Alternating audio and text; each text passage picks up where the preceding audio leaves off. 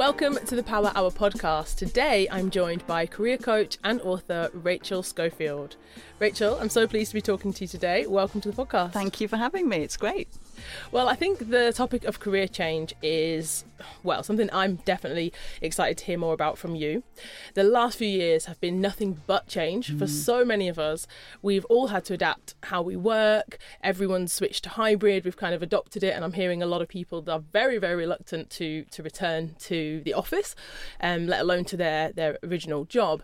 And I think a lot of people are questioning their job role, their work lifestyle, and maybe even reinventing their entire career. Mm. Yeah, do you know, I think it's almost like COVID took a hand grenade and just threw it into our lives in so many ways, but particularly in our working lives. And and I think what's happened now that we're coming out of it, people are looking at those pieces that have been blasted by the hand grenade and trying to think, gosh, what does all this mean? All these little bits that my life has sort of divided into. What's that telling me about what I want next? And definitely, I'm seeing that it's fast forwarded that process for a lot of people of like, what is my life actually about? What is, am I enjoying what I'm doing? Does it work for me? So, so many questions that people have that they want help with. Mm, agreed. And I also think there's new options that people potentially before weren't available. So I know somebody who actually runs a small business. Well, I'd say small business. They've probably got about 25 employees now, so not that small. And obviously during the pandemic, they switched to remote first, and now they're really struggling to get people to come back, and they're kind of I guess trying to explore actually can we make it mandatory for people to return uh, or, or you know do we have to allow people to continue to work from home even past the pandemic and i'm seeing it a lot on, on social media and linkedin as well people actually asking on polls saying actually if you would you apply for a job that said you had to work in an office or in one place five days a week? And I was surprised to see this poll. I think it was something like 13% of people said yes. Now, I'm not sure how many people obviously took part in this, but it's a very for me, I just didn't. I thought that it would change dramatically, but I probably assumed that some places we would return to normal. But I think that actually the normal, whatever that is, is gone gone for good. Mm, I think it's fascinating. I mean, obviously, I come at it from the the individual's point of view, but I'm always keeping an eye on what organisations and companies and industries are doing. I think it's a really hard one for companies to wrestle with, but and, it, and it's very different if you're you know running a small business to if you're running a kind of global empire, if you're doing finance or if you're doing marketing. And there's a huge discussion. It's helpful, I think, for us all to get involved in what do we all want from work and how can employers manage that because we are very different. I mean, I think a lot of my work has traditionally been done with women, with mums, for whom hybrid working, the idea of having that flexibility, that ability to work from home, is is, is very appealing often. But there are other people, I think a lot of young people who went through the pandemic trying to work, you know, on a laptop on their bed in a tiny flat with their flatmate talking on a Zoom call next door are probably like, oh my God, if I don't see anything other than these four walls, I'm going to go nuts.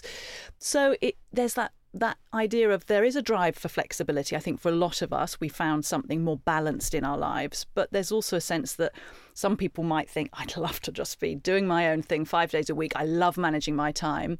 Other people saying, mm, I need people in my life, but how much of that? And of course, companies saying, how much can we make that work and, and get the work done by leaving people to it and trusting them and, and knowing that they'll be productive wherever they are? But how do we build that team spirit? How do we get the creativity of, of a brainstorming idea? Does that work on Zoom or do we need people in? So huge amounts of discussion going on. And you're right, I think it's going to be really interesting to see where, where it lands. It's very much in flux, even even now that we're in 2023. Yes, absolutely. And I also think, you know, you mentioned the individual. I saw a stat that said 45% of Gen Z have a side hustle. Now, I wasn't surprised by that at all. I am not Gen Z, I'm millennial, but I feel like most people in my, maybe it's because of my friendship group and I have lots of entre- entrepreneurial friends, but having a side hustle or even, I suppose, having a portfolio career or multi hyphen method is so common now. It's no longer, I don't know, kind of just a few people that are doing this. So I'd love to hear from you a bit more about so the work that you now do as a coach and the kinds of people that you typically help. Mm. So as I alluded to earlier, I sort of started my career coaching role working with, as we often do, people a bit like me. So so women in their I'm in my 40s now, but women often in their 30s, 40s, mums predominantly I was working with who probably were sort of coming up for air. Their kids were sort of maybe going off to school, even senior school, and they'd perhaps had a kind of unsatisfactory fudge with their work, as a lot of mums do. We know they sort of there's compromises to be made, there are sacrifices to be made, and you suddenly think, hmm, hang on, I've fallen into this way of working, or I'm going back to work after a career break, and is this really what I want? So that was where I started with a lot driven by passion by me really, in that I was meeting so many brilliant women who had taken part-time work or who'd stepped out of work sometimes knowing that that was a privilege to be able to afford to do that. So, so they weren't resenting that, but they were probably thinking, I'm not now where I want to be. So they were thinking about that reinvention space. Do they go back to their old job? Do they take a moment to think maybe there's something new ahead of me now that I'm nearly 40, but I might have another 30 years? So that was where I started with this, what I think of as the untapped potential of so many fantastic women who've kind of become invisible once they become mums. But don't get me started on that. but gradually, particularly with COVID and what we were talking about, so many changes there. I work with people who have got into that space of what the hell, who have got into that, I need to pause and reevaluate and just not sleepwalk into the future. And I think that happens at various points in people's lives. I think it comes up a lot for women because there are more obvious little milestones in life, having kids, uh, you know, hitting the menopause, looking after an elderly relative. A lot of that falls on, on women. So there are more obvious moments where women stop and, and do a stock take. But actually, I find I was chatting to a guy last week who said, I first started thinking about my career when I got divorced because he said that moment caused me to look at a lot of elements of my mm. life and what worked for me. Or people who um, maybe have a death in the family. So some kind of moment where their world kind of shakes, and COVID is a massive one, and they think, is this really working for me? You know, they hit a big birthday, 30, 40, 50, and there's always that moment of thinking, I need some help, and that's why they come to me.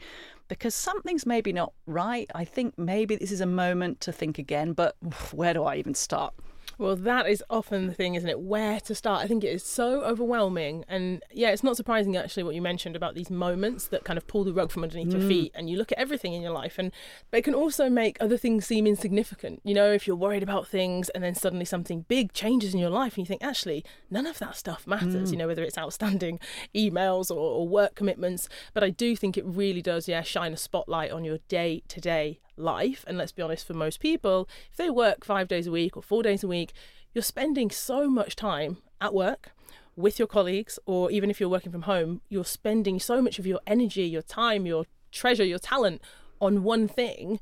And if it's not, if you, yeah, if it's not in alignment with the things that you love, if it doesn't energize you, if you feel stale or even if you just feel like your your contribution isn't valued anymore you know like you described about people and typically women maybe feeling a bit kind of yeah just like pushed to the side then um, yeah i'm not surprised actually that covid made so many people say actually maybe now is the time to make a change but this where to start and this mm. overwhelming you know web i think fear first comes to mind a lot of people probably think oh actually what if, what if it goes wrong, or where do I start?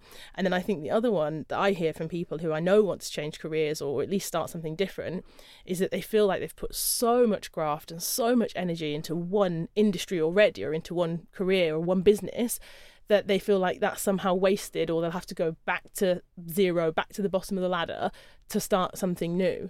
So, I guess looping back with all of that, if someone's listening to this and thinking, yeah, actually, I've been thinking about changing career since the pandemic, but you know, three years later, I haven't done it yet, where should they start? Mm.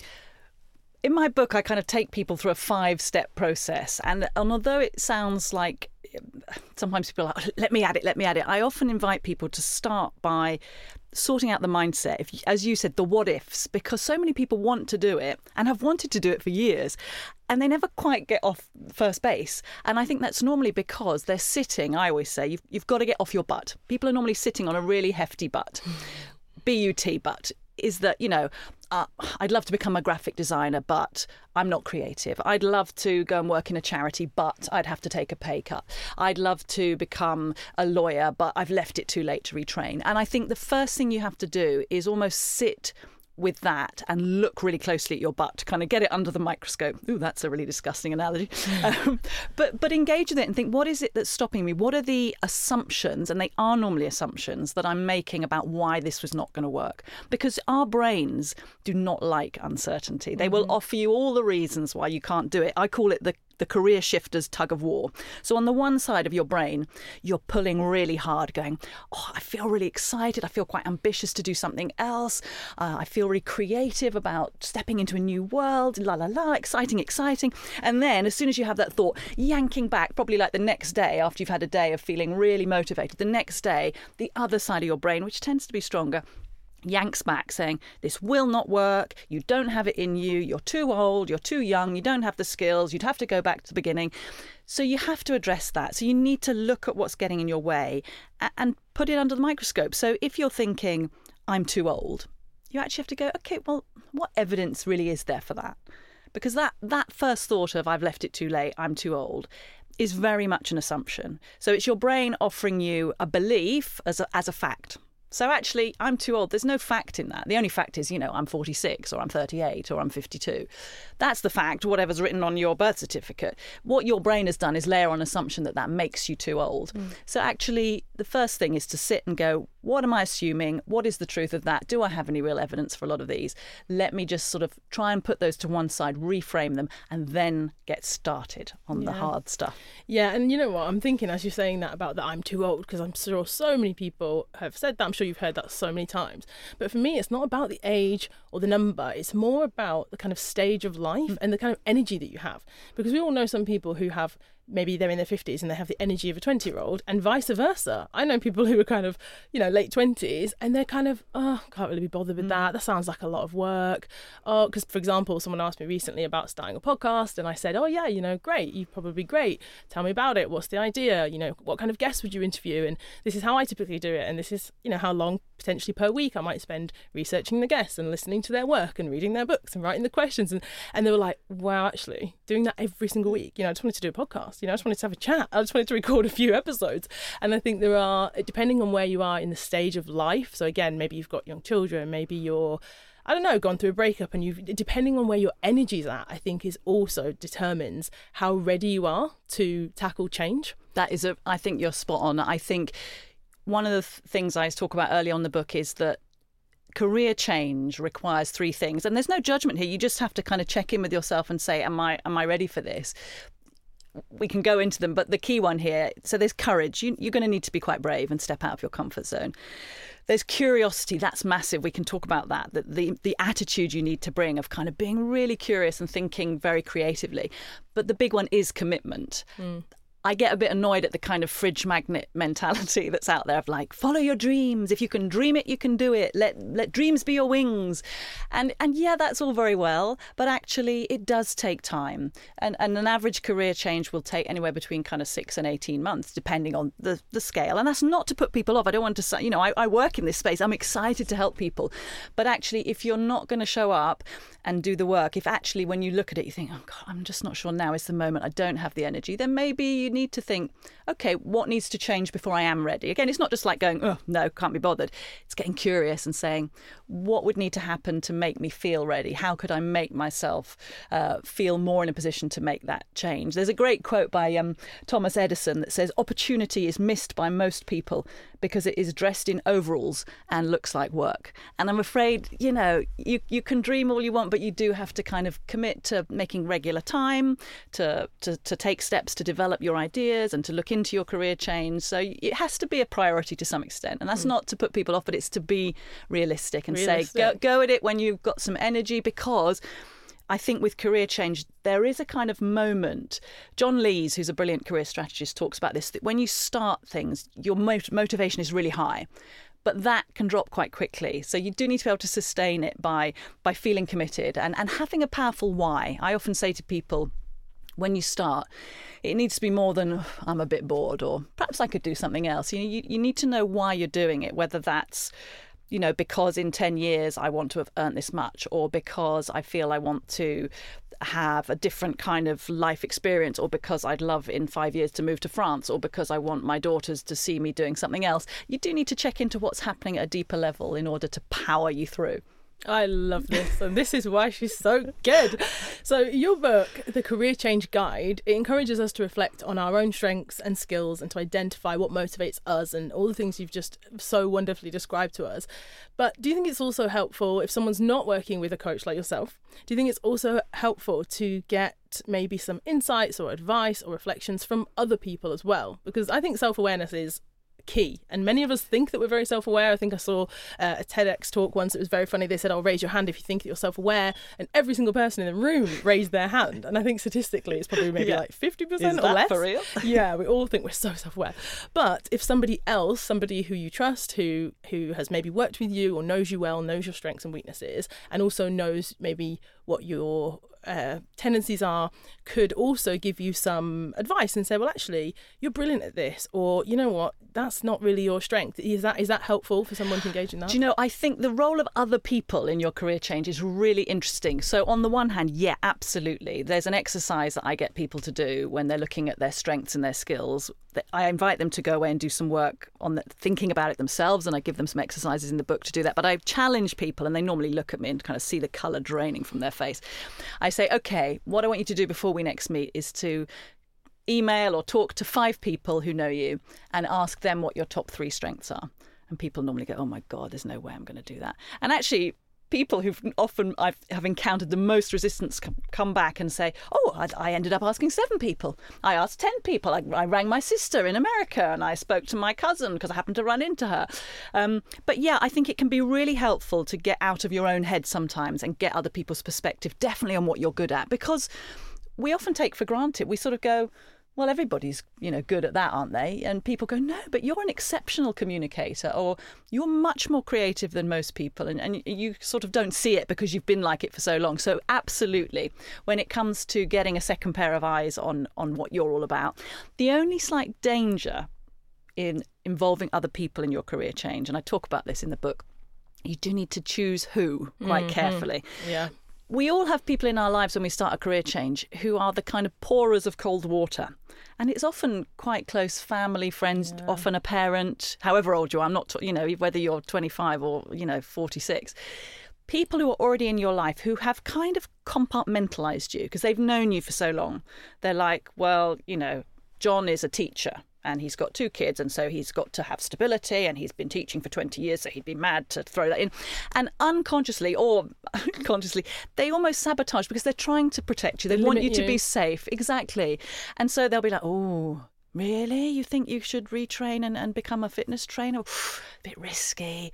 Hmm. and of course, you, you want to hear what people say, but, but these people have skin in the game often. They don't even realize. But if you change, it may sort of threaten the dynamic that they have with you, or it will upset them because they're suddenly like, oh, I've been a bit left behind. They they're not aware of that necessarily.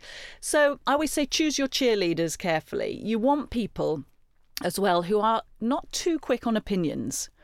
Okay. I think the worst people to see you through a career change are people who say things like, if you, if, these are the triggers to look out for. People who kind of go, well, if I were you, you have to be like, okay, you're not me. Yeah. So anyone who starts a sentence with, if I were you, I would do this, uh, is probably not a great person. I always say you need three kinds of people. You need questioners. So you need people who, when you chat to them, are really good sort of sounding boards, who offer questions quicker than they offer advice. They don't go, oh, well, you've said that. Well, clearly you should go and become a, a vet. Or, mm. you know, they're just like, ah, that's interesting. I've noticed you're saying this word a lot. You know, the same role as a coach would take. So you need questioners and good listeners rather than advisors.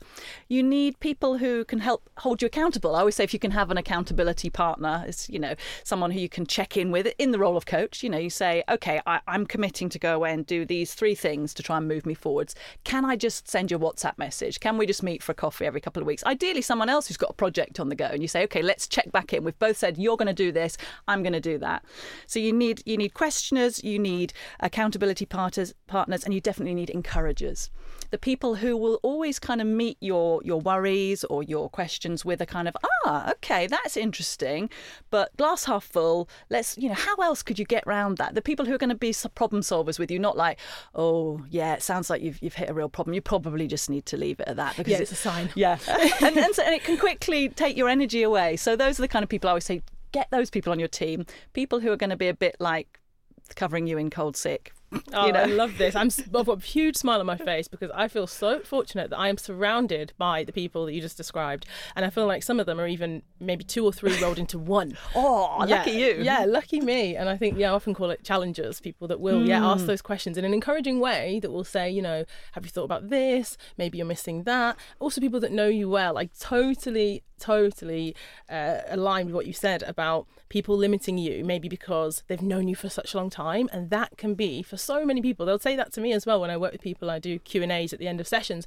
and they'll say, actually, yeah, you, you know, they know they can do it, but it might be that mum or that partner who says, "Oh, you won't stick with that," or mm. "Oh, you've said this before," or "Oh," and you kind of think it holds people back because who they were isn't necessarily who they are or who mm. they want to become. So I think that's a real key one. I hope people can hear that. If there's someone in your life who, yeah, who you were isn't who you are, then maybe you just need to have that conversation with them in a respectful, loving way and say, "Listen."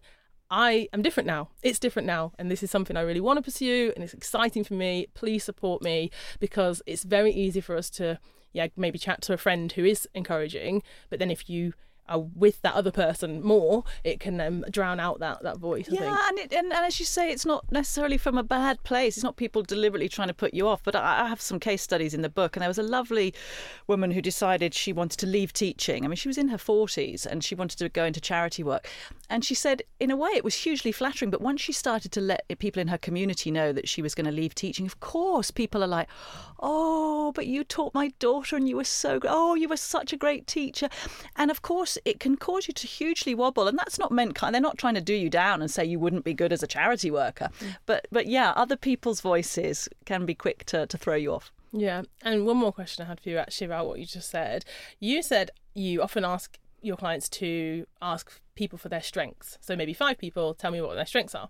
Now, I'm quite a thick skinned person, so I want to know how, do you feel about asking others to highlight to you maybe your weaknesses, areas of improvement? I do this uh, questions and action session sometimes, and, and I used it myself when I was leaving. I'd been working with one organisation, I was going to work somewhere else.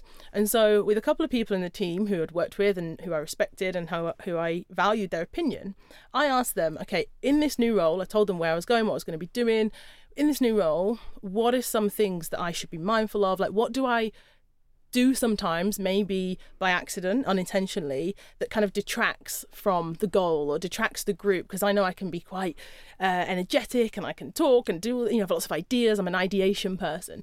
So that has its, you know, pros and, and cons. And I actually asked two people, separate occasions, and said, yeah, going into this new role, what do I need to do better? What do I need to stop doing? What's what's really annoying or what's holding me back? And I really wanted them to tell me the truth so that I could go into that new environment, a with the confidence and with the uh, improvement, and to kind of practice some of these things. But I'm aware, as I said, that I'm very thick-skinned. So for some people, do you think it would benefit them or crush them? That, Adrienne, that's such a good question. I have never done it with my clients because we're focusing more on kind of what they're good at because that's driving towards guiding them into what they might want to do rather than career. In a career development space, I'd probably be more inclined to do that rather than career change. But I don't see why not. Actually, I think you're right. I think it's all around how you frame it and who you ask. So it's not the kind of what are my weaknesses it's the if people listen to the Squiggly Careers podcast, they they have a great way of doing this. That it's it's not sort of what are my weaknesses. It's what would be even better if. Hmm. It's like you know what could I do differently, as you say. What could I do more of? What could I do less of that would have an impact? So why not? Yeah, and and playing with those ideas. The other thing that people often look at in this space is looking at what's a perceived weakness, and people often say, well on the other side of your weakness is is your strength. That kind mm. of two sides of a coin. People are probably familiar with this. So you know, if, if you know that your weakness is, you think, oh, I'm very disorganized. Often the strength is that you're you're you're not good on the detail because you're a big picture, visionary, strategic person, and you're very good with the ideas, but you're not necessarily good at the implementation. So playing with kind of what's my corresponding weakness, how could I address that, and so on. So yeah, why not? I think as I say, curiosity is massive when you're looking at yourself and what you could do and, and what you'd be great at. So the more bits of that puzzle that you can plug into, mm. yeah, go for it. But yeah, maybe if you're sensitive, you might need to put some ground rules in and say, this is how I would love you to feed that information to me. Yeah. More about, yeah, what could I do? What would be even better if, rather than like, you're lousy at this. Yeah, exactly. Yeah, I mean, if you weren't self aware, you certainly will be after receiving some of that feedback. Um, and another thing that I thought would be good to discuss with you, Rachel, is about the why. Because I have heard so many people, you know, we've all heard the great resignation. I saw a stat that said typically people under 30 change change their job role every 18 months, mm-hmm. which is shocking. It costs employers a lot of money to to replace staff. So when I'm thinking about the why, you know, I work in the well-being space and I go into lots of organizations and talk to them about well-being and their well-being structure. And often a lot of people if they are leaving due to burnout, mm-hmm. overwork, mental health issues, they might not actually tell the truth. They might not tell their employer, this is the reason actually that I'm leaving this role because I'm burnt out or I'm stressed. Because sadly, they still think there's a stigma attached to that and it's mm. going to reflect badly on them. But what it got me thinking about is well, if people are leaving for these reasons, surely if they're going to go into a similar industry or a similar role somewhere else, are they going to experience those things again? And I thought it was quite interesting because a lot of people have said, yeah, you know, we know that lots of young people, or not just young people actually, are leaving work due to burnout. I hear this word again and again and again. You must as well. And so I'm kind of thinking, well, leaving work because of burnout to go where and to do what? So, with the people that, with your experience, are you hearing that message? Are you hearing people saying to you, actually, I'm exhausted, I'm burnt out, and that's why they want to change careers? Yeah, I think I think it's definitely. I mean, you, you, are right. You only need to look at, at, some of the trends that we're seeing to see that can be a huge thing. And and again, looking at it from the point of view of employers, I think there's a huge debate that has to be going on there about why people are leaving and what needs to change in our cultures. I think for people who have experienced that themselves and are thinking, how do I not just leap out of the frying pan into the fire. As with a lot of the work I do with my clients, it's trying to get specific. So when people are saying, I'm burnt out, I'm exhausted, I've got overwhelmed, it's trying to, in order to better inform what you do next, is try and get specific about where that's come from. So, is that because of how you're working? You know, is that because actually the pandemics means you you're now working totally from home, and that that's causing burnout because you've you've stopped being able to put boundaries around your work? Um, people are expecting too much of you. So, is it is it how you're working? Is it who you're working with? Is it something to do with your colleagues or a particular boss? Is it where you're working? Is it the culture of your particular company that expects too much and and is is creating that burnout? Is it what you're doing? Is it actually the nature of the work that you, you suddenly think this is causing me discomfort and, and overwhelm because what I'm doing no longer feels satisfying or meaningful? So I think when you have those feelings, which can be huge, it's trying to break them down so that you can see what's happening, what's at the root of it. And so, as you say, so that you don't just recreate the same job in a similar organisation, which will have exactly the same corporate values and, and culture and expectations sometimes that's all quite external, isn't it? I've invited people to think about the who and the what and the where. Sometimes it's, it's thinking about what's happening for me internally or in other parts of my life. Is it that there are things happening with my family, whether that's my kids or my parents or my relationship, that are causing me to have too much on my plate? What could I do about that? Is it something to do with, you know, my inability to, and no criticism implied, but is it my own inability to set boundaries and to say what I will and won't do? So, yeah, I think the more you can really reflect on where is the source of that burnout and that overwhelm and that, that trouble for your mental health, the more you can think, this is what I need to be doing differently. This is what I need to make sure I don't step back into or recreate. And what else could that look like? If I mm. like kind of what I'm doing, but the industry I'm in seems to to always create this particular environment. Where could I take my skills somewhere different that would be different? So yeah, playing yeah. around with the, the different pieces. Yeah, it's very complex, isn't it? And mm. I think that you're totally right. This idea of being quite empowered and taking ownership yourself. You know, the boundaries word is so it's easy in theory, sometimes it's hard to, to put into practice, but I think it's really, really important because as I said, I speak to so many people who they've accepted exhaustion and burnout and this culture of, well, everyone else in my team or everyone else in my organization. And it's shocking actually. You know, it's really shocking. It's dangerous for a start mm. because people are telling me, you know, they take this medication or they take that medication or people that say they work, you know, sometimes up until midnight, one o'clock in the morning, all of these things. And they've maybe got children and they're doing school run and homework. And it's just so much. I think, especially actually women, they put so much pressure on themselves to do it all, but not to complain about doing it all and to make it look like it's fine. I can just keep going, keep going, keep going. But at what cost? Mm. And I think that often as well, this word burnout, we've become like, oh yeah, I'm burnt out. I'm exhausted. That's normal. Yeah, it's part of the course. Yeah, that isn't and- everybody. Yeah, and- exactly. We've yeah, we do to need to challenge that. challenge. Yeah, I think we've got to challenge that before it's, you know, for some people, really, really detrimental to their physical and mental health long, long term. So, moving on from that, uh, one thing you kind of touched on it before, and I really I agree with you vehemently about these kind of unuseful advice which just says follow your passion, follow your dreams, do what you love. And I'm thinking, okay, I'm a practical person, I'm a realist. So often we're told that there is this trade off between passion and profit, which personally I don't believe to be true at all. But we hear career advice that simply implies that we can follow our passion and kind of just live happily ever after. It doesn't mention, you know, how much you might earn or, or whether you'll have sick pay and all these kind of things. So if you do have a mortgage and you have kids, or maybe you want to, you know, save to get a deposit for a house, all these things require money. We need to earn money. Many of us want and need to earn money. So, in your experience, does the pursuit of passion mean that we have to accept earning less money?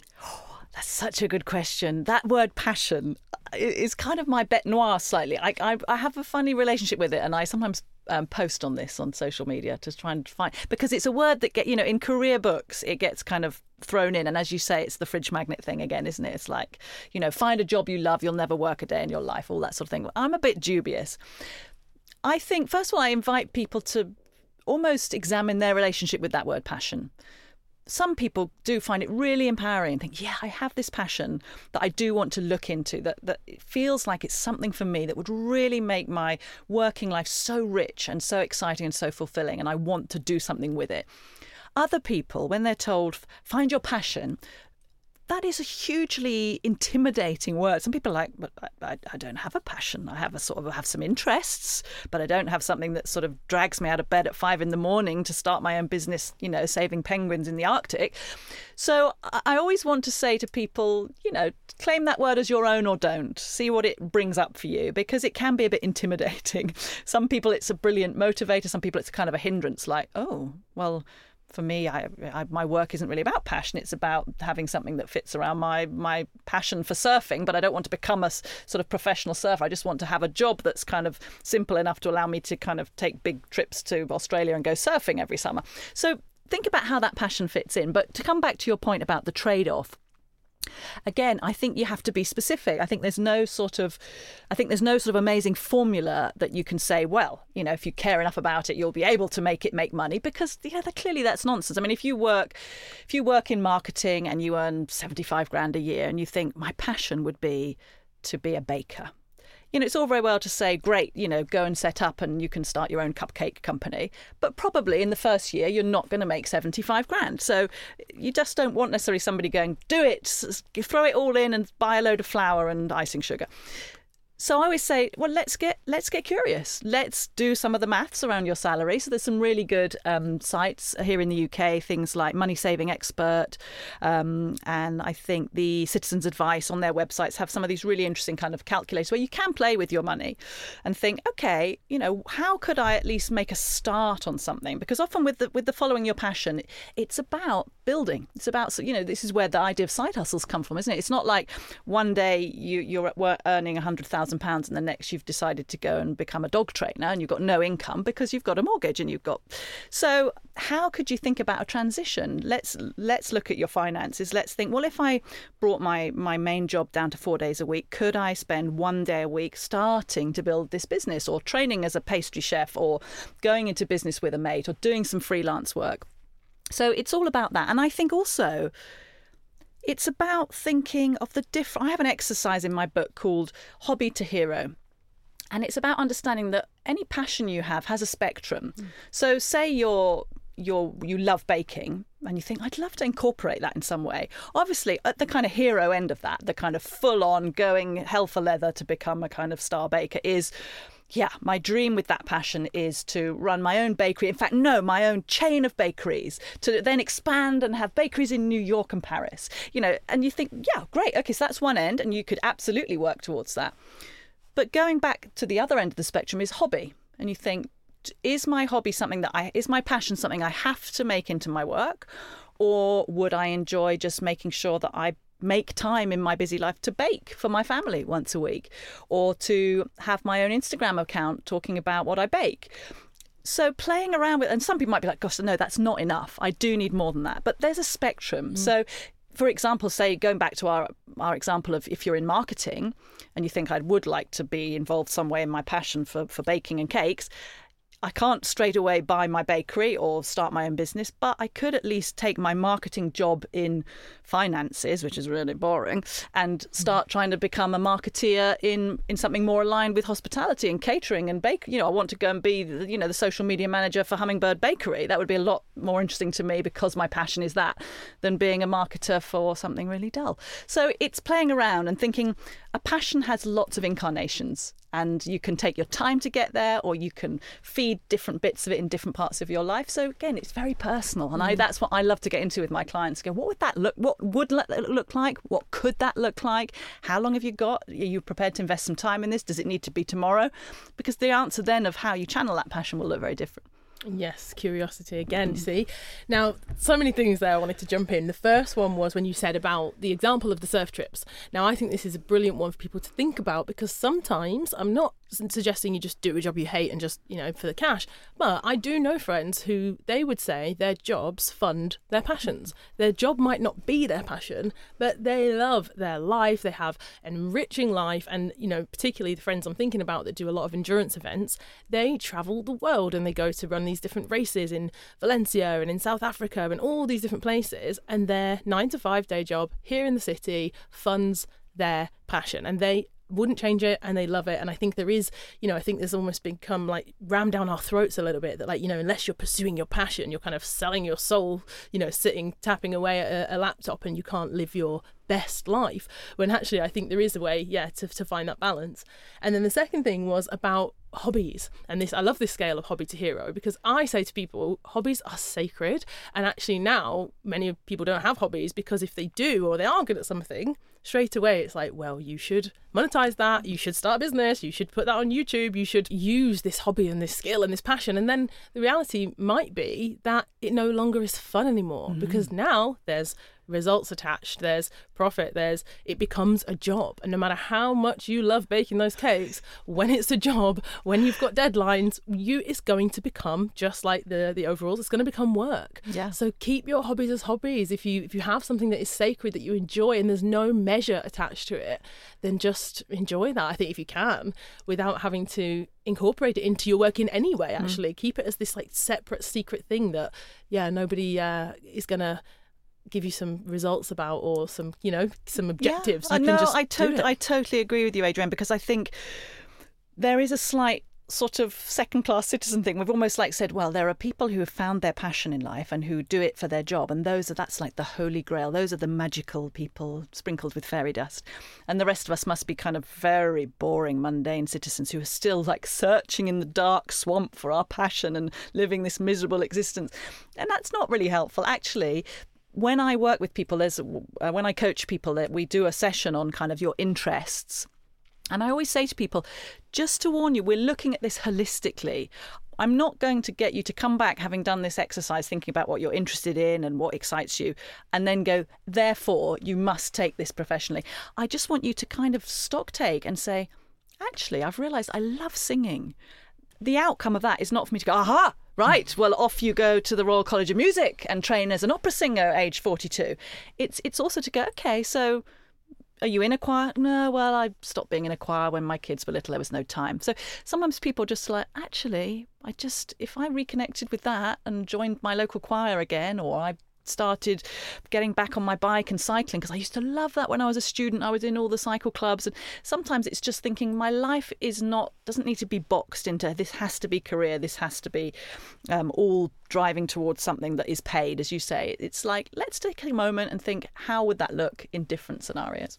Yeah, so much, so much great advice in here, Rachel. I really hope that people are taking note. And if not, of course, they can get the book. Ah, thank you. So let's move on to talk about the Power Hour. Mm. So, the concept of the Power Hour, are you familiar with it? I am, although I, I think I'm going to epically fail.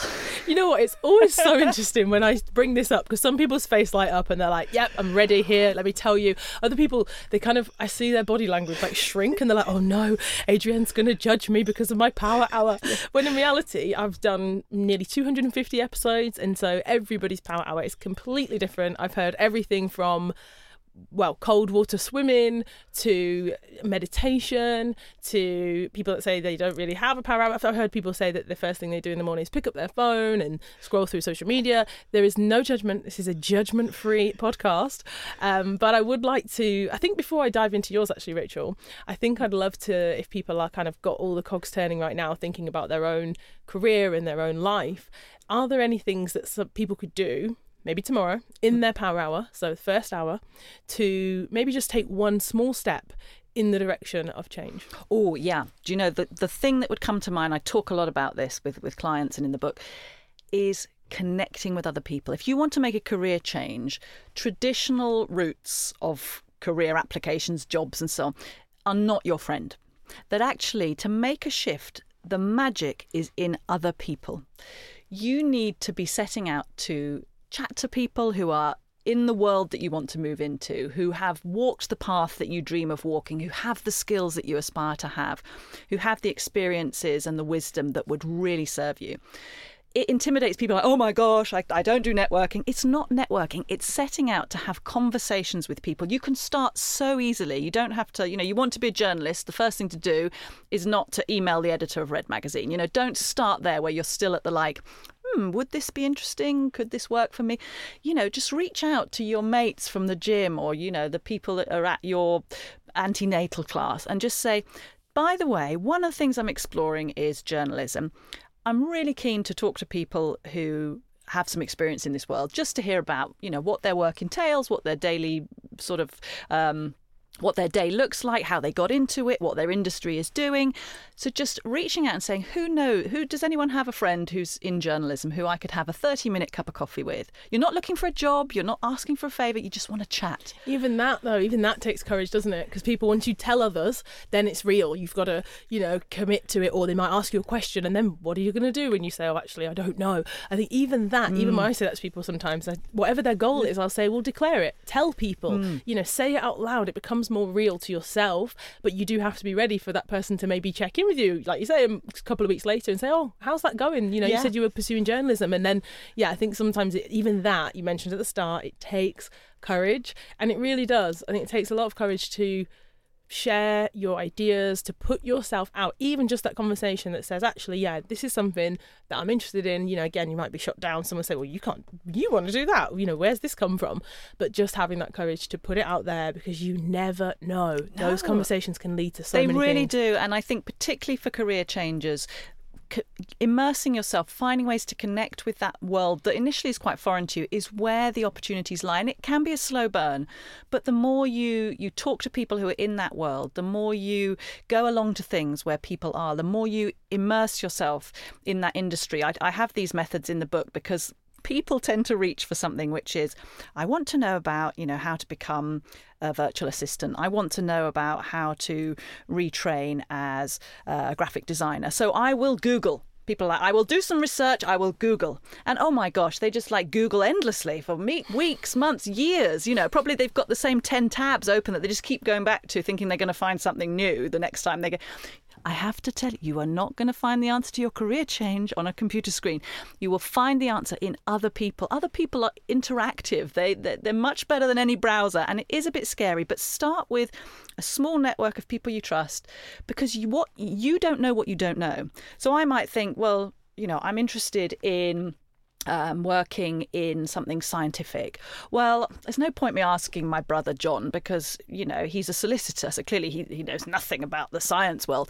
But actually, you don't know who your brother John knows. You don't know who his old flatmate at university was and what they've gone on to do. You don't know who his next door neighbour is if you just are prepared, and you're right, it can be scary, but to just reach out and say, I would love to talk to somebody who does this or who works in this industry, And the key thing to get over that hump is not to say, I've decided I want to be an X, because you're right, people are like, oh, oh, well, how, how you. If you just say, I'm exploring a few new avenues, I think position yourself as an explorer. So you're not committing, you're not saying you've decided, you're not claiming you're ready to, you know, retrain as an astronaut. You're just saying, I'm interested in this, I'm exploring it. Who could help me with my exploration? Oh my gosh, I've got another question. We are going to get to your power hour, but you just got me no, thinking. no, I'm deliberately procrastinating on the power hour. Okay, well, there's one more thing you got me thinking about then, which I suppose I should caveat by giving you my opinion, and my side of it. I am not a fan of this idea of fake it till you make it. Now, I've heard so many people give this as advice to say to people, if you want to be that, start saying that you are. Start telling people that you are. So, for example, here's one that I, that I know of. Someone said to me they wanted to become a makeup artist and they really wanted to do weddings, bridal makeup. You know, it's what such a happy, wonderful day. What a great thing to be able to spend every weekend with brides to be and their bridesmaids and just be such an amazing, wonderful job. Okay, great. So, if you start telling people I'm a bridal makeup artist, this idea of fake it till you make it, the rationale I heard was that if you say to people, Oh, I've never done this before, but I want to start, no bride's going to say, Hey, let me be your guinea pig on my wedding day, because they're thinking, No thanks. So the idea was, Well, just tell them that you've already done five weddings and just, you know, kind of fake it till you make it. And I hear this so much, and inside I cringe and I can't bear it because I think that we've lost this honesty of a start to say, I'm a beginner, I'm starting, which let's be honest, we've all been beginners once. It's okay to say, I'm starting, I'm learning, I'm a beginner. And I think this idea and keep telling people, fake it till you make it, is quite detrimental and dangerous. But that is just my side, my opinion. I would love to know, Rachel, you are the career coach, you are the coach is this advice fake it till you make it can it ever be useful have i got it wrong no i, um, I think i'm with you I, th- I can see where it's coming from but i think the example you've given to me is actually it's telling a lie. so I'm, I'm not really comfortable with that.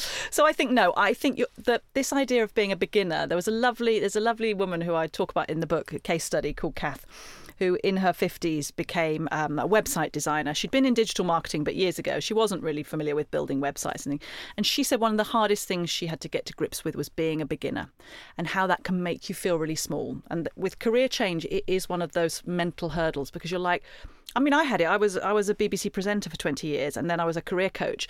I was experienced at being a presenter. When I started being a career coach, I'd coached, you know, 10 people on my training course, and you think, oh, I'm a beginner. I don't like it. I can't be a beginner at something when I'm in my 40s. That makes me just feel minuscule. But as Kath said, there's also power in being a beginner because you're in this learning mindset and and people often you bring an enthusiasm a creativity a new perspective that people may not have come across before so she said i, I realized that i almost need to make a virtue of that fact that i'm mm. setting out be honest and and making those adjustments i mean you're right you, you want to build up particularly with an own business that you're starting out as a beginner going back to your makeup um, artist example yes, you need to kind of build that experience. So you do need to get some people who who let you work on them, mm-hmm. Practice, make them yeah. fabulous. But yeah, I think you can't lie about that. But you just you're honest and you say to a friend, you say, "Can I?" Can I come round and, and do your makeup? You know, you just start with friends. You start in a voluntary capacity. You you realise you you and your mates are all going to some big Christmas event. I know you want to do weddings, but you think, you know, what are the stepping stones? You say, okay, gang, can we all get to my house two hours early? I'm going to do all of your makeup. What I'd love is your feedback. How did you find it? And then you do build and you sort of document that something. So you take the photos. So actually, although maybe you weren't paid initially, you can then honestly, hand on heart, say, you know, I've done you know 20 uh, Christmas party makeups or whatever, and then you find a friend who's getting married, and you might, yeah, she might look at you like you've got to be kidding. no pressure. But you say, well, could I come and do a rehearsal for you two mm. weeks before, so and I can talk to you about, and it might give you an idea of what you want to ask the makeup artist that you've paid for, what about what you want.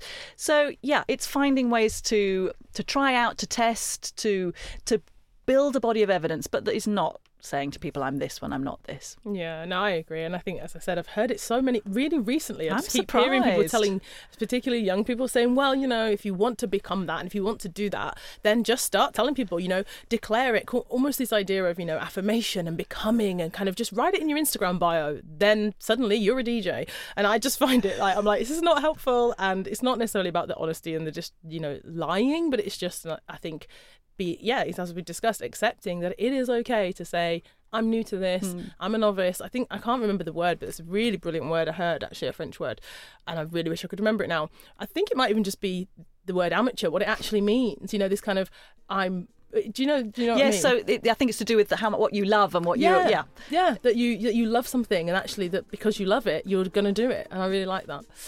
But I am going to bring it ah, back to the barrel. darn, I, she's don't, I don't know what you're going to say. Like, I'm sure it's not going to be that bad.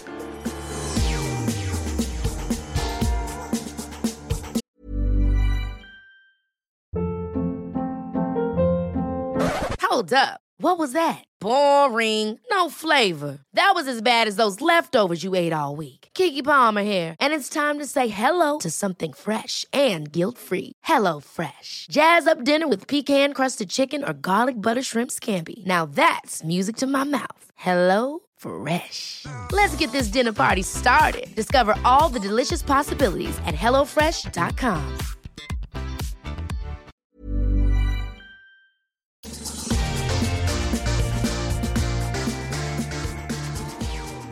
So, talk to us. Typically, what time do you get up in the morning, and what's the first hour of your day like? So typically, I get up at uh, quarter to seven, and the first hour of my day is I've got teenage. Well, one's just gone off to uni, so my oldest, our oldest daughter is eighteen. She's gone, but I've got a fifteen-year-old still at home, and you know what I'm going to do here because I see it in coaching. You're, I'm not going to fool you here, but you're going to hear a load of excuses as to why my power hour doesn't look like it should. But yeah, I so I initially have to go and get my fifteen-year-old up because she would sleep through seven alarms, um, and then I'm kind of into that getting up other people's zone. Like she's there, where are my tracksuit trousers? Can you look in the airing cupboard? You know, all that stuff, thinking about, you know, food. So my power hour is my first hour is not ideal. And I should be doing, I should be following your advice, Adrienne, and I should get up earlier. The problem I have, here we go, here come the excuses. I need to eat. I have this vision of this amazing first power hour where I stretch, because I, I have quite problems with my back being really stiff. So I'm like, I would do this lovely stretch routine. I would do some exercises, do a bit of weights, get a bit trim. But I'm always so hungry when I wake up. And then I think, but if I eat, which is what I want to go and do, eat like a Weetabix and have a cup of tea, well, then I can't do the exercise, because I'm like full of We'll wait for it to Weetabix. So, Okay. yeah. My, also, it's interesting you use this word "should." You know Oh, this. You I do know. Why do so many people? Yeah, I should do this. I should. Now, my challenge to you, I suppose, would be why is what's the should? Is it because you just said there's the things you want to do, so you want Mm. to stretch or you want to do some strength training, or but actually I want to have my breakfast and I need to uh, help my my daughter and get her up. So is this should? Uh, who who's who should you do this for? Because you want to. Yeah, you're so right. Gosh, this is the peril of talking to another coach. They like see you coming. Um, yeah, it shouldn't be a should. It is what I would like to do, and what I actually need to do realistically is. You know that first hour of the day doesn't work for me in terms of the things I would like to do. So I need to just put it into a different hour of my day. And what I am finding that I'm I'm liking is the bite size. Um, uh, Atomic Habits, James Clear, who we all you know think is a god, saying about keep things small. So I have found on YouTube all these like five minute videos. I've become a serial Googler of kind of five minutes abs, five minute arms because I realise I can do like the five minutes while I'm boiling the kettle for my cup of tea. So trying to break things down, it's it's the premise of coaching, isn't it? It's like small steps. What you know. So I have the vision of what I would love it to be. Yeah. So I just need to join the dots to get myself there. Yeah, or maybe uh, you know, again, big fan of James Clear. I actually did an episode with him such a long time ago. It was pre-pandemic, and oh, it was fantastic. So I encourage you to scroll back and try and find that episode with James Clear. Yeah, author of Atomic Habits, and this breaking it down thing is is such a good idea. Also, another way is to not have the commitment of doing it daily. So I said this to somebody the other day, and it was apparently a game changer for them because they now have a power hour on a Wednesday. Just Wednesday, no other day. Okay. Because they've committed to that. She said, okay, that's manageable. I can't do power hour every day. She said, it's not going to happen. I've tried it before. So I said, well, what about if you pick one day? And so she's doing a power hour every Wednesday. She's been doing it for a few weeks. And so far, she's like, actually, it's better than nothing. I think sometimes we think we have to be 100 or nothing. Hmm. When if you think about, for example, taking a test, what is it usually? Maybe 70% is a pass rate. It's not 99 or 100. So maybe just start with one day a week. Does that does she get up extra early? She does. I could do that. She does. I could get up at six. Actually, I'm getting old. I'm often awake by six, slightly kicking my heels and thinking I should get out of bed. Okay, challenge accepted, Adrienne. Okay, we're going to try a one one morning a week Yeah, one day a week and let us know how it goes.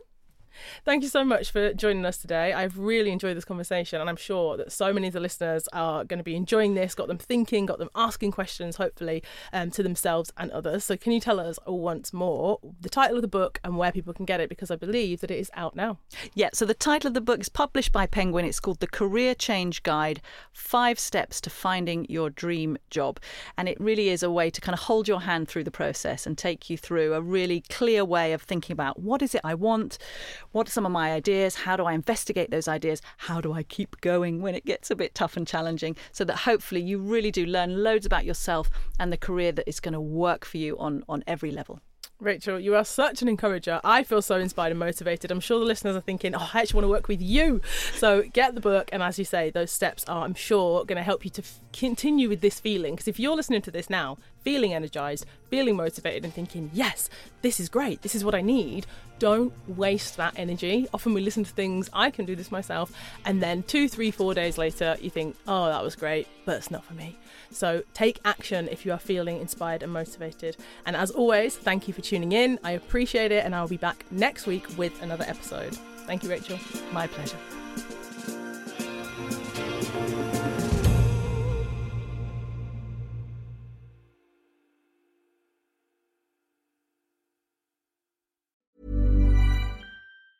Hi, I'm Daniel, founder of Pretty Litter. Did you know cats tend to hide symptoms of sickness and pain? I learned this the hard way after losing my cat, Gingy. So I created Pretty Litter, a health monitoring litter that helps detect early signs of illness by changing colors, saving you money and potentially your cat's life. Pretty Litter is veterinarian developed, and it's the easiest way to keep tabs on your fur baby's health right at home. Go to prettylitter.com and use code ACAST for 20% off your first order and a free cat toy. Terms and conditions apply. See site for details.